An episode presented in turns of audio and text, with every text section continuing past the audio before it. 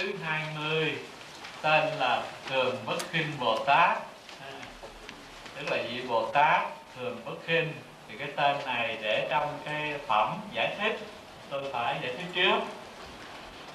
Lúc bấy giờ Phật bảo ngài đắc đại thế đại Bồ Tát rằng ông ai nên biết nếu có tỳ kheo tỳ kheo ni ưu và tắc ưu và di nào thọ trì kinh pháp hoa này được công đức như trước đã nói? Mắt tai mũi lưỡi thân cùng ý. Thanh tịnh như có người nói lời thô ác mắng giết chê bai. Mắc tội báo lớn cũng như trước đã nói. À, thì đoạn này đức phật lặp lại cái ý ở trước với ngài đắc đại thế bồ tát đắc đại thế. Nói rằng nếu người nào mà thọ trì kinh pháp hoa thì được sáu căn thanh tịnh như trước đã nói. Ngược lại người nào mà chê bai kinh pháp hoa thì sẽ bị quả báo lớn. Như ở đoạn trước cũng đã nói rồi. Thì như vậy chúng ta thấy kinh pháp hoa ai mà thuận tùy thuận theo thì sẽ được thanh tịnh sáu căn thanh tịnh. Ai mà chống ngược lại thì chính mình phải chịu khổ họa. Tại sao? Bởi vì mình không chịu trở về với cái tâm thanh tịnh của mình thì đó là mình đương đi trong luân hồi, khổ đau. Còn nếu mình trở về tâm thanh tịnh của mình, thì sáu căn theo đó cũng thanh tịnh. Dòng luân hồi đau khổ ngang đó là dừng. Đắc đại thế về thuở xưa quá vô lượng, vô biên, bất khả tư nghì vô số kiếp. Có Phật hiệu là Quay Âm Vương Như Lai, ứng cúng chánh biến tri, minh hạnh tốt, thiện thể thế gian giải, vô thượng sĩ, điều nữ trưởng phu. Thiên nhân sư Phật Thế Tôn kiếp đó tên là ly si ờ, nước đó tên là Đại Thành. Đức Quan Vương Phật trong đời đó vì hàng trời người Atula mà nói pháp vì người cầu thanh văn mà nói pháp tứ đế pháp phải sanh già bệnh chết rốt ráo niết bàn. Vì người cầu biết chi Phật mà nói pháp 12 nhân duyên vì các Bồ Tát nhân à, vô thượng chánh đẳng chánh giác mà nói sáu pháp ba la mật rốt ráo trí huệ của Phật đắc đại thế đức quan vương Phật đó sống lâu 40 ức nay do tha hàng hà sai kiếp chánh pháp trụ ở đời, kiếp số như vi trần trong một diêm phù đề. Tượng pháp trụ ở đời, kiếp số như số vi trần trong bốn châu thiên hạ. Đức phật đó lợi ích chúng sanh, vậy sao mới nhiệt độ sau khi chánh pháp tượng pháp diệt hết, trong cõi nước đó lại có phật ra đời. Cũng hiểu là khoái âm vương như lai ứng cúng chánh biến tri. Minh hạnh tốt thiện thể thế gian giải, vô tượng sĩ, điều ngự trưởng phu. Thiên nhân sư phật thế tôn cứ thứ lớp như thế, có hai môn ức đức phật đều đồng một hiệu. À. đoạn này là phật dẫn lại chuyện xưa. Chuyện xưa tức là trải vô số kiếp về trước có đức phật ra đời ban đầu, tên là quai âm vương. À. rồi sau đức phật đó diệt độ, những phật tiếp theo cũng tên là quai âm vương. Trải số kiếp như hàng xa không thể tính hết được. Thường thường trong kinh hay nói cái câu đức phật quan vương là đức phật trước tất cả chư phật.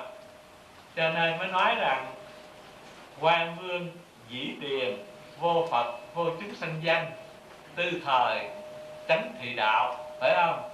Là trước đức phật quan vương không có tên phật tên chúng sanh chính khi đó mới là đạo. Tại sao vậy? Vì có phật có chúng sinh là có đối đãi. À, mà có đối đãi thì đó là cái thấy biết theo đối đãi mất phật. Còn trước cái cái đối đãi đó là không có cái niệm theo đối đãi. Mà không có niệm theo đối đãi tức là hằng sống với cái tánh giác đó là ông phật của mình rồi. Thì ở đây nói Phật Quan Vương tức là để chỉ cho cái Đức Phật mà sẵn có của mình đó. Đức Phật sẵn có đó gọi là Phật tánh hoặc, hoặc gọi là vô sư trí hoặc gọi là tri kiến Phật. Mà ở đây thì gọi là tri kiến Phật. Phật đó có thở nào mình không thể biết được cho nên không thể tính hết. Rồi, bây giờ tới ừ, trong đời đó có một vị Bồ Tát. Đức Quan Vương như lai đầu hết diệt độ rồi, sau lúc chánh pháp đã diệt trong đời tượng pháp, những tỳ kheo tăng thượng mạng có thế lực lớn. Bây giờ có vị bồ tát tỳ kheo tên thường bất khinh. Đắc đại thế vì cớ gì tên là thường bất khinh? Vì vị tỳ kheo đó phàm khi nói à, khi ngó thấy hoặc tỳ kheo tỳ kheo ni hoặc ư bà tác hoặc ư bà di phải đều lễ lại khen ngợi mà nói rằng tôi rất kính quý ngài. Ờ, tôi rất kính quý ngài chẳng dám kinh mạng. Vì sao? Vì quý ngài đều tu hạnh bồ tát sẽ được làm phật. À, mà vị tỳ kheo đó chẳng chuyên đọc tụng kinh điển chỉ đi lễ lại dẫn đến xa thấy hàng tứ chúng. Cũng cố qua lễ lại, ngợi khen mà nói rằng, tôi chẳng dám kinh quý ngài quý ngài đều sẽ làm phật. Trong hàng tứ chúng có người lòng bất tịnh, sanh giận hờn, buông lời ác mắng nhiếc rằng, ông vô trí tỳ kheo này, từ đâu đến đây tự nói ta chẳng kinh ngài, mà thọ ký cho chúng ta sẽ được làm phật. Chúng ta chẳng dùng lời thọ ký hư dối như thế trải qua nhiều năm như vậy, thường bị mắng giết chẳng sanh lòng giận hờn, thường nói, ngài sẽ làm phật. Lúc nói lời đó, chúng nhân hoặc lấy gậy cây ngói đá để đánh ném. Ông liền chạy tránh, đứng xa mà vẫn to tiếng sướng rằng, tôi chẳng dám khinh quý ngài quý ngài đều sẽ thành phật. Bởi ông thường nói lời đó, nên hàng tăng thượng mạng tỳ kheo tỳ kheo niêu và tác ư và di gọi ông là thường bất khinh. À, như vậy thì đây giải thích cái hạnh của vị bồ tát rồi nhân đó người ta đặt thành tên. À, cái hạnh của ngài ngài làm gì? Ở đây thì quý vị thấy ngài xuyên tụng kinh không? À, ngài chẳng chuyên đọc tụng kinh điển. À, mà đi làm gì? Chỉ đi lễ lại, những cái người ta gặp cái lễ lại. Nói là tôi không dám kinh quý ngài quý ngài đều sẽ thành thật. Như vậy thì ngài tu cái gì? Truyền bá cái gì? Mà ở đây là nói rằng ai thọ trì kinh pháp qua được phước nhiều, mà tại sao ngài không thọ trì mà ngài lại đi gặp ai cũng bái mà nói rằng tôi không dám kinh các ngài các ngài đều sẽ thành phật. Làm vậy đó là làm cái gì? Có trì kinh pháp hoa chưa? Bởi vì kinh pháp hoa là mục đích của chư phật ra đời, muốn nói ra cái tri kiến phật của tất cả chúng sinh cho họ biết. Mục đích của phật là chỉ cho mọi người biết mình có tri kiến phật, tức là có cái phật nhân để tu thành Phật quả. Đó là cái bản hoài của chư Phật. Bây giờ ngài không có trì hết bộ kinh bảy quyển mà ngài chỉ nói một câu tôi không dám khinh các ngài các ngài đều sẽ thành Phật. Tại sao đều, đều sẽ thành Phật? Bởi vì các ngài có cái nhân Phật rồi phải không? Cho nên các ngài tu thì sẽ được thành cái Phật quả trong nghi. Có nhân thì nhất định được quả chỉ chịu khó tu mới được. Phải không? Mà gieo rắc cái niềm tin đó có phải là dạy người ta kinh pháp qua chưa? Có phải đúng như bản hoài của chư Phật chưa? À, đó đúng là bản hoài của chư Phật. Như vậy cho nên khi ngài làm cái việc đó thì chúng ta mới thấy rằng chủ yếu là ngài gieo rắc cho mọi người có lòng tin mình có Phật nhân khéo tu sẽ thành Phật quả. À, cũng như chúng ta thấy chúng ta biết cái người đó họ có cái hạt giống hạt giống lúa hoặc là hạt giống cây trồng ăn trái. Nhưng mà họ làm biết mà họ không chịu gieo họ không chịu ươm.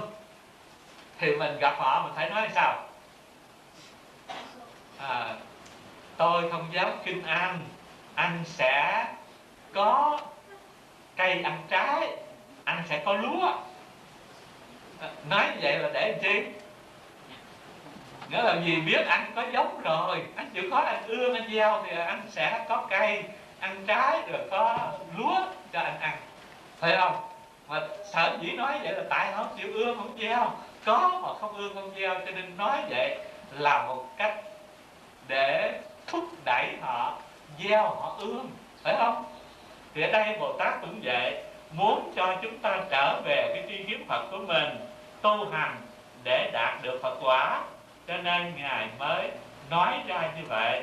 Thì câu nói đó tuy nó đơn giản, nó ngắn ngủi, nhưng mà nó chứa đầy cái ý nghĩa, mục tiêu, bản hoài của mười phương chư Phật.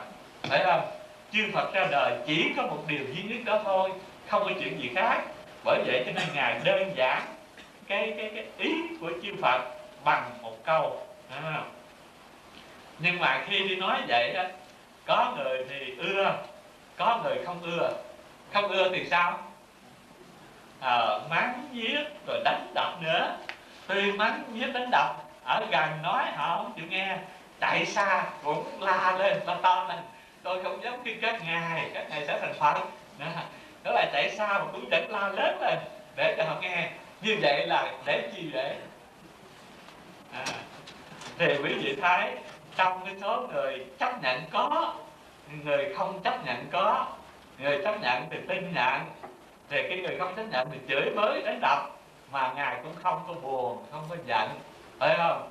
Đó thì cái đoạn này tôi chỉ giải thích ngang chừng đó đi rồi tới cái đoạn sau rồi sẽ thấy rõ thêm vị tỳ kheo đó, lúc sắp chết, nơi giữa hư không nghe trọn hai mươi nghìn muôn ức bài kệ. Kinh pháp hoa có đức quan âm vương phật đã nói thổi trước, nghe xong đều có thể thọ trì liền được. Nhãn căn thanh tịnh, nhĩ tỷ thiệt thân, cùng ý căn thanh tịnh như trên. Được sáu căn thanh tịnh đó rồi, lại sống thêm hai trăm muôn ức nay do tha tuổi, rộng vì người nói kinh pháp hoa đó. Lúc đó hàng tăng thượng mạng tỳ kheo tỳ kheo ni và tát và di. Khinh tiện vị đó đặt cho tên bất khinh. Nay thấy vị đó được sức thần thông lớn, sức đại thiện tịch. Nghe vị đó nói pháp, đều tin phục tùy tùng. Chỉ bồ tát đó giáo hóa nghìn muôn ức chúng, khiến trụ trong vô thượng chính đẳng chính giác. Sau khi mạng chung, được gặp hai nghìn ức phật, đều hiểu nhật nguyệt đăng minh ở trong pháp hội đó nói kinh pháp hoa này, do nhân duyên đó lại gặp hai nghìn đức phật đồng hiểu vân tự tại, đăng vương.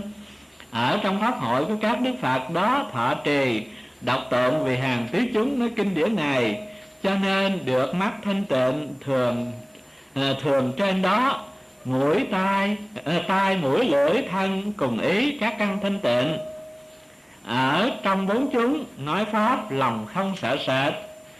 Đắc đại thế vị thường bất kinh uh, đại bồ tát đó cúng dường bao nhiêu đức phật. Như thế cung kính tôn trọng ngợi khen trồng các cõi lành. Lúc sau lại gặp nghìn muôn ức phật. Cũng ở trong pháp hội các đức phật nói kinh điển này công đức thành tựu sẽ được làm phật. À, như vậy thì chúng ta thấy cái đoạn này. Phật kể lại, Bồ Tát thường bất khinh do gieo rắc được cái điều đó, cho nên khi ngài sắp tịch thì lại được thọ trì kinh pháp hoa do Phật Quan Vương nói cho ngài, phải không? Như vậy thì sau này, lúc sắp tịch thì ngài lại được thọ trì kinh kinh pháp hoa. Sau lúc còn gần, còn sống còn khỏe mạnh không được thọ trì, tới sắp tịch mới thọ trì, mà thọ trì cái sống trở lại thì mình thấy nó có cái ý nghĩa rất là rõ ràng. Nghĩa là trở về với kinh pháp hoa là trở về với cái bất tử. Phải không? Nó không có chết. Bởi vậy cho nên rồi ngài được tất cả những công đức à, sáu căn thanh tịnh vân vân. Rồi cái đám tỳ kheo tỳ kheo ni và tắc ư và di mà chê ngài lúc trước đó bây giờ thấy ngài được công đức như vậy rồi thế thì liền tinh phục đi theo tu hành theo. À, tại vị bồ tát này sau gặp những đức phật à, nhật nguyệt đăng minh rồi phật à, văn tự tại đăng vương vân vân. Các đức phật đó rồi từ từ thành tựu công đức cho tới được ừ, kết quả à, tốt đẹp. Mà kết quả tốt đẹp tức là ở đoạn sau. Ừ. Đó là để diễn tả về cái cái đường lối tu của ngài thường bất khinh. Bây giờ cái kết quả chót. Đắc đại thế, ý ông nghĩ sao? Thường bất kinh bồ tát ở đó, đâu phải người nào lạ, chính là thân ta.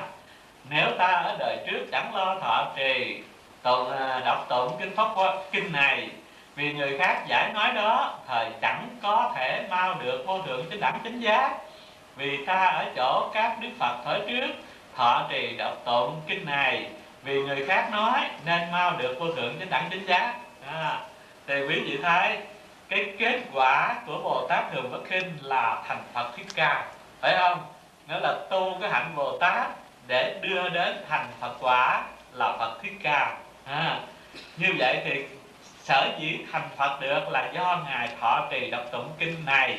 Kinh này tức là kinh pháp hoa. Nhưng mà lúc ngài tu nhân ngài có thọ không? Đâu có thọ trì đọc tụng gì đâu. Ngài không chịu động kinh nữa mà. Chỉ lễ bái người ta thôi. Phải không? Như vậy thì qua cái lời nói này chúng ta mới thấy chính cái lễ bái mọi người và tung hô rằng ai cũng có cái phật nhân chịu tu sẽ thành phật quả. Nói rằng tôi không dám kinh các ngài các ngài đều sẽ thành phật.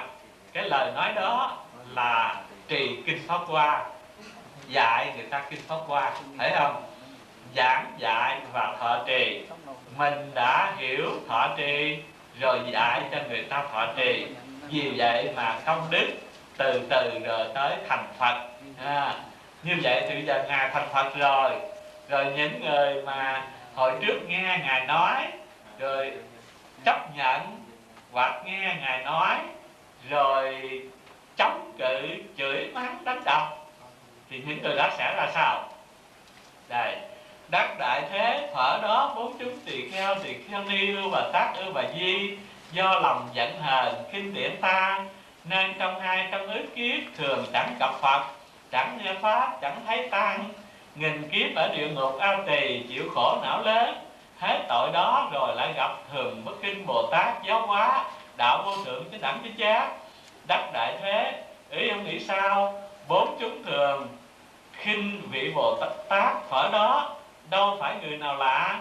Chính là nay trong hội này, bọn ông bạc đà bà la 500 vị bồ tát, bọn ông sư tử nguyệt 500 vị tỳ kheo, bọn ông ni tư phật 500 vị ưu bà tát, đều bất thối chuyển ở nơi đạo vô thượng chánh đẳng chánh giác.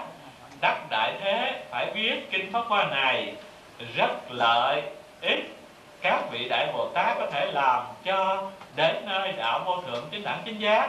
Cho nên các vị đại bồ tát sau cái phật diệt độ phải thường thọ trì đọc tụng giải nói viên giác kinh này. À, thì quý vị thấy tới cái đoạn này thì kết thúc lại những người khi ngài tuyên bố rằng các ông đều sẽ thành phật đó. Thì cái lời nói đó họ bằng lòng thì cũng gặp được phật.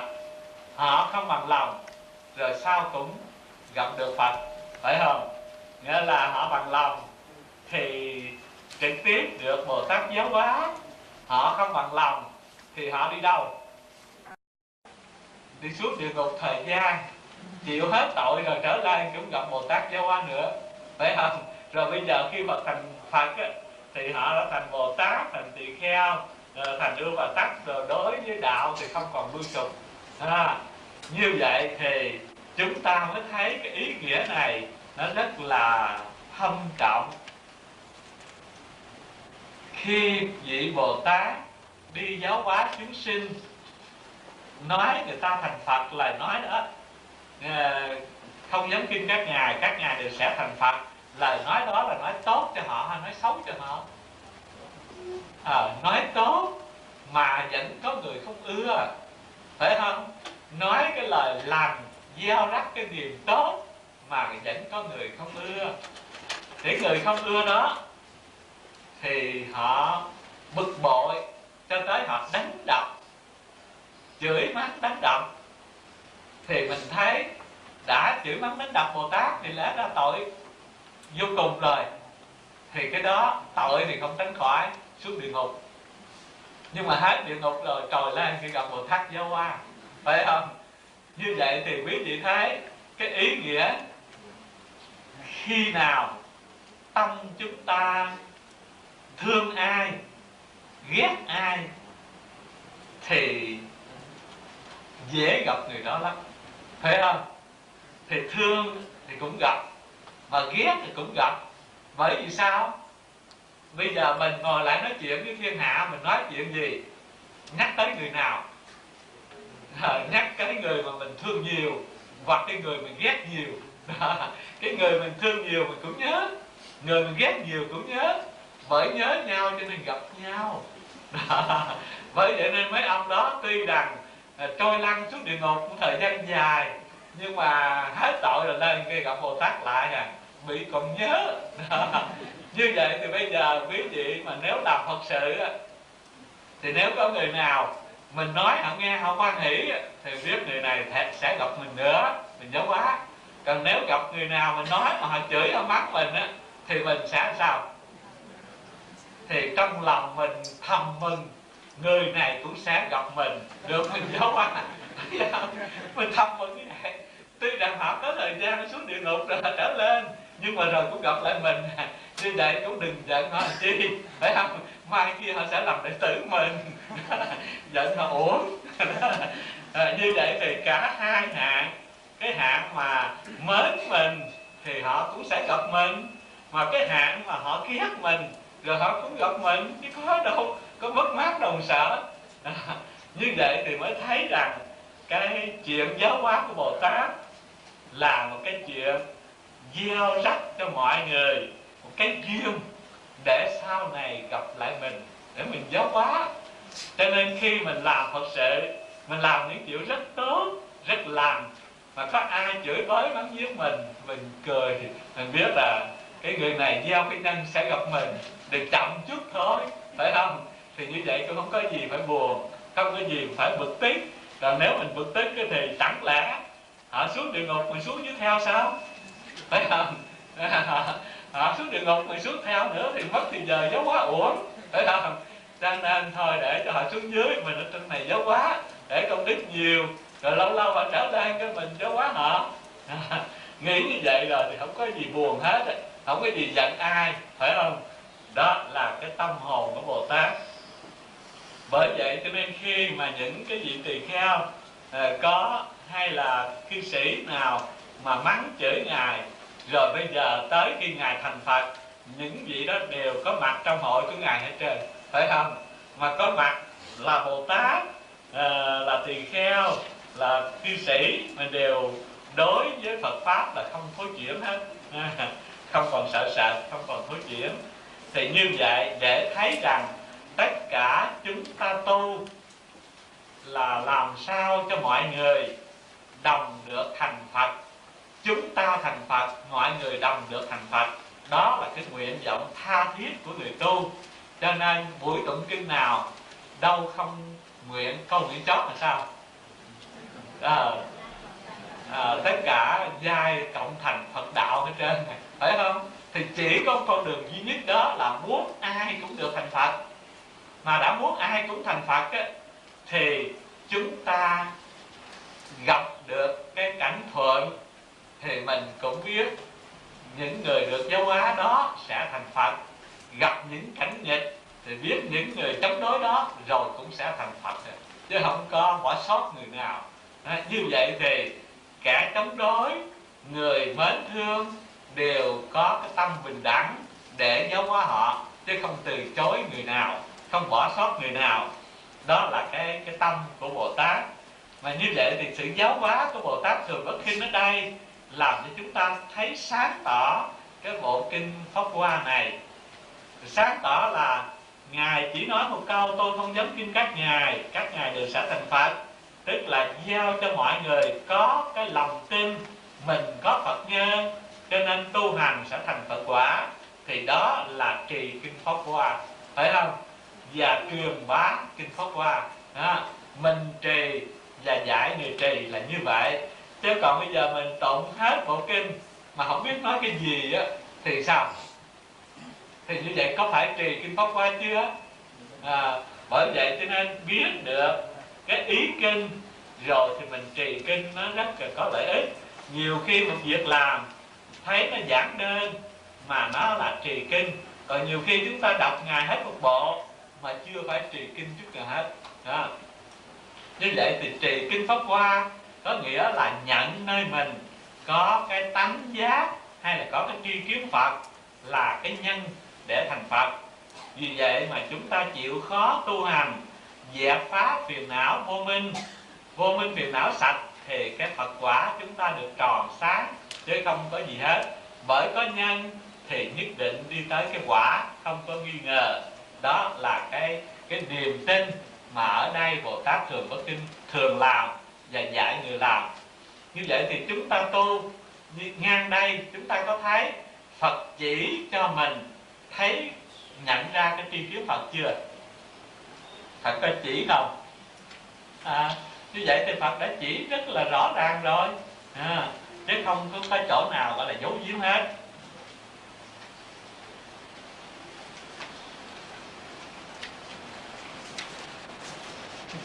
Đó là cái cái phần giảng giải mà tôi đã giải thích rồi. Còn phần trùng tụng thì quý vị đọc là hiểu chứ khỏi cần giải thích nữa.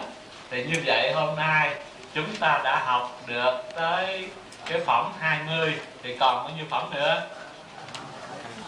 Còn 8 phẩm nữa. Thì phải giảng mấy buổi? À, 3 buổi cho nên tôi dồn tuần này học hai buổi là bữa nay là thứ ba và bữa thứ sáu học thêm một buổi nữa. Rồi hai tuần sau thì học đều. Ừ, cũng trở lại thứ ba. Thì để cho kịp trước ngày Tự nên chúng tôi dồn uh, thứ sáu nào ha vì vậy nên chúng ta nghe. Rồi khéo nhận thì đó là ngộ Phật chi kiến. Uh, có ông thầy ông hỏi tôi câu này